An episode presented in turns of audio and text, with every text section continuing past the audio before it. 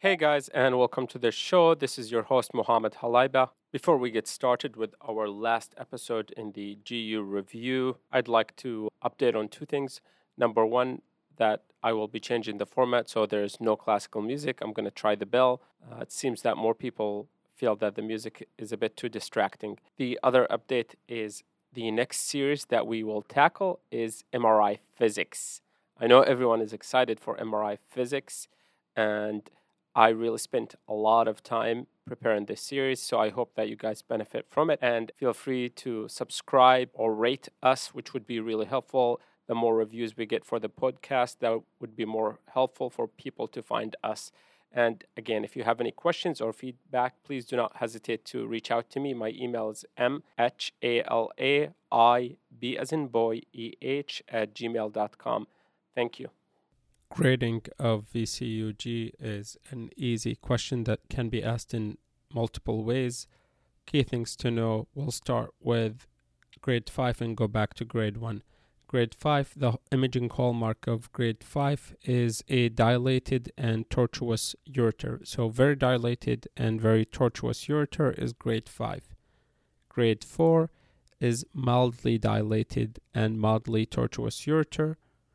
Grade 3 is dilated ureter but not really tortuous with blunting of the calyces. Grade 2 reflux into the collecting system without significant dilation of the ureter. And finally, grade 1 or the earliest grade, which is reflux into the mid or upper ureter without dilation of the ureter, and there is no contrast material or no reflux seen in the renal collecting system. Again, to summarize from the top, grade 1 non dilated ureter with reflux into the mid or upper ureter. Grade 2, reflux all to the all the way into the collecting system without dilation. Grade 3 is dilated collecting system without tortuosity involving the ureter. Grade 4 is mildly tortuous ureter. And grade 5, very tortuous and very dilated ureter with diffuse enlargement of the collecting system. But between grade 4 and grade 5, it's really the tortuosity and dilation of the ureter. This is a fine detail question. The story would be something about a renal transplant patient with positive BK virus. What they're trying to get at is urothelial cancer. Again, urothelial cancer seen in renal transplant patient with BK virus. Ovarian hyperstimulation syndrome. What is the mechanism for the process? Obviously, it's hyperstimulation of the ovary, but the pathogenesis of what we see is capillary leakage, which lead to third spacing and fluid sequestration in the setting of massive ovarian enlargement. It's typically three stages mild, moderate, and severe. The severe setting, we see hypovolemia, hemoconcentration, and oliguria as well as pleural and pericardial effusion. In the mild state, we see bilateral multicystic ovarian enlargement, and we can see in the moderate or as the mild stage progresses to moderate, we start seeing abdominal ascites. And finally, as we said in the beginning, with the severe cases, hypovolemia due to third spacing. What are the common signal characteristics of fibroid in MRI? the way I remember the signal characteristics by knowing that there's something that exists called lipoleiomyoma. Lipoleiomyoma is a fat containing fibroid or leiomyoma. Now, what is the signal characteristics of lipoleiomyoma? It is T1 bright and T2 bright, which tells me that most fibroids are T1 dark and T2 dark with homogeneous enhancement. Again, fibroid is organized muscle tissue or disorganized muscle tissue, so it would enhance homogeneously. But lipoleiomyoma would be T1 bright and T2 bright. Obviously, because it contains fat, it will show suppression if there is fat suppression on imaging or fat saturation on imaging. But the classic imaging signal characteristic of a fibroid is T1 and T2 dark signal. What is delayed graft function? This is typically seen in renal transplant, which relates to requirement of dialysis in a patient post transplant within the first week due to delayed function of the graft. Timeline for post transplant or post renal transplant fluid collection. Obviously, we have three things that are typically seen after a renal transplant. We can get a hematoma, which is due to surgical complication. We can get a urinoma, again, due to surgical complication. And finally, lymphocele, which is somewhat a surgical complication, but it's not something due to the skill. It's complication from lymphatic injury. Now, hematoma obviously would show up within the first week or immediately post op because it's a bleed and you only get bleed either during surgery or immediately past surgery. Urinoma is collection of urine, so it doesn't present immediately. You need enough urine to collect around the kidney, either to cause compression by causing a mass effect or by causing decreased urine output. And lymphocele obviously takes a while for the lymphatic drainage to accumulate, so it will not present in the first two weeks. Typically, after the first two weeks or even up to one month is when you start to see lymphocele present. Imaging feature hematoma will be T1 bright, urinoma is fluid, and so will be T2 bright. And typically, the evaluation is is it a urinoma versus a lymphocele? And the way we measure it is we measure the creatinine. If the creatinine within the fluid collection is much higher than the creatinine within the blood, then this is a urine collection. If the creatinine is the same as the creatinine of the serum, then we can do either triglyceride or we just assume that it's a lymphocele. And the treatment for it can be either drainage or surgery or sclerotherapy.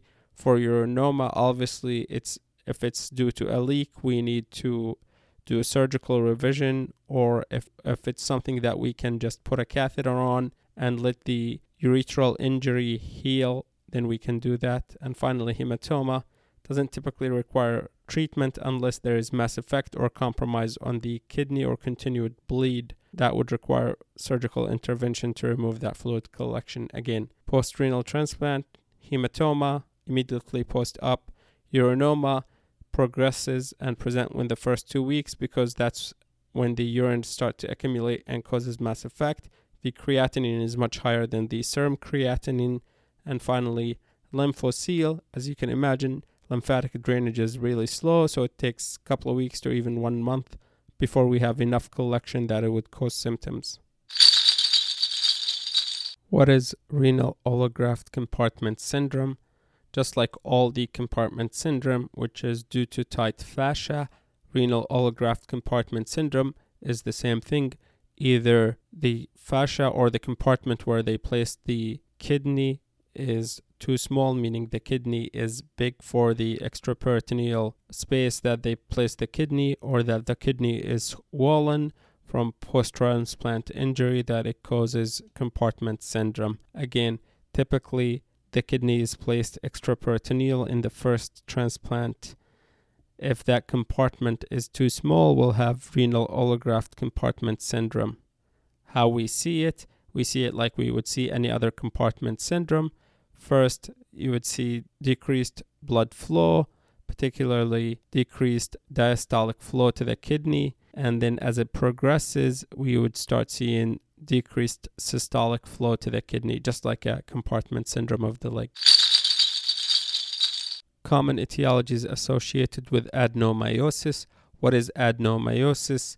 This says endometrial tissue within the myometrium. Again, adenomyosis, endometrial tissue or endometrial gland within the myometrium. It is associated with any surgical intervention. So, childbirth, cesarean section, trauma, tubal ligation, any surgery into the uterus where it would expose the endometrial tissue into the myometrium will cause adenomyosis. Common imaging features of renal transplant vein thrombosis. So when we have vein thrombosis, as you can imagine, the blood would not flow easily into the kidney because the outflow is obstructed. So what we see, we see no flow in the renal vein, obviously, but also we see reversal of the arterial diastolic flow. What does that mean? Meaning the resistance to the flow is so high that when it's in diastole, the flow would come out of the kidney. The arterial flow would be reversed out of the kidney because there is no way to take flow in the kidney when the renal vein thrombosed. Obviously, thrombosis is not immediate, meaning it's not 100% thrombosis. It's typically clot within the renal vein that decreases flow, and so we don't see exact manifestation, but we see some extent of reversal or slow flow or no flow within the diastolic phase, and some flow during the arterial uh, or systolic peak. What is the normal gallbladder anatomy? Why I'm bringing this up? I've, you know, sometimes I read in reports referring to a fundal gallstone. What they really mean is a gallstone in the neck of the gallbladder. The fundus of the gallbladder is the most peripheral portion of the gallbladder. The body, obviously, is the body, and the neck of the gallbladder is typically where stones get stuck.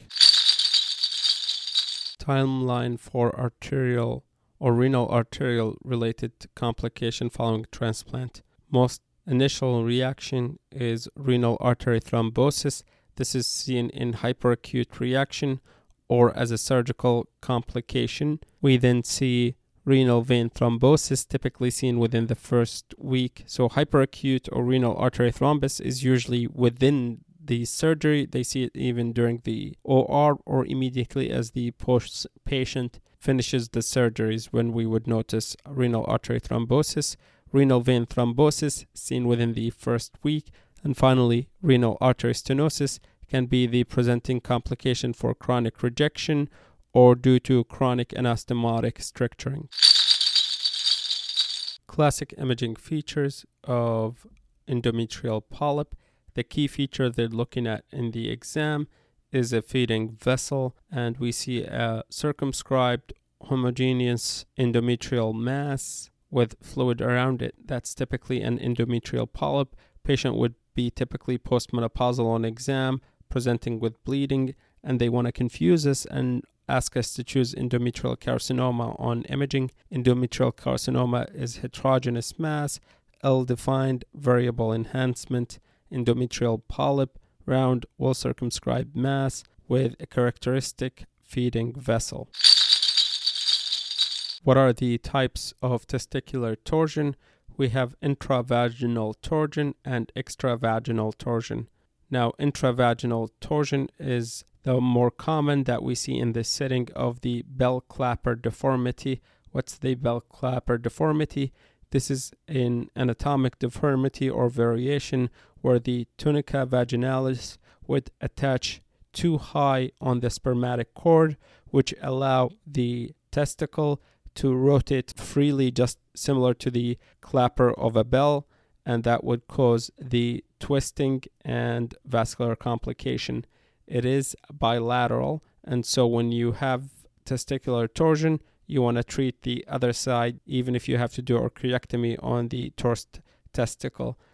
Extravaginal torsion, just from the name, it's extravaginal, typically seen in neonates where there is abnormal twisting of the spermatic cord proximal to the tunica vaginalis attachment. Again, the torsion is extravaginal, so proximal to the tunica vaginalis attachment where we have the twisting of the spermatic cord. Again, extravaginal torsion is torsion typically seen in neonate with abnormal twisting of the spermatic cord proximal to the tunica vaginalis. Thank you guys and best of luck.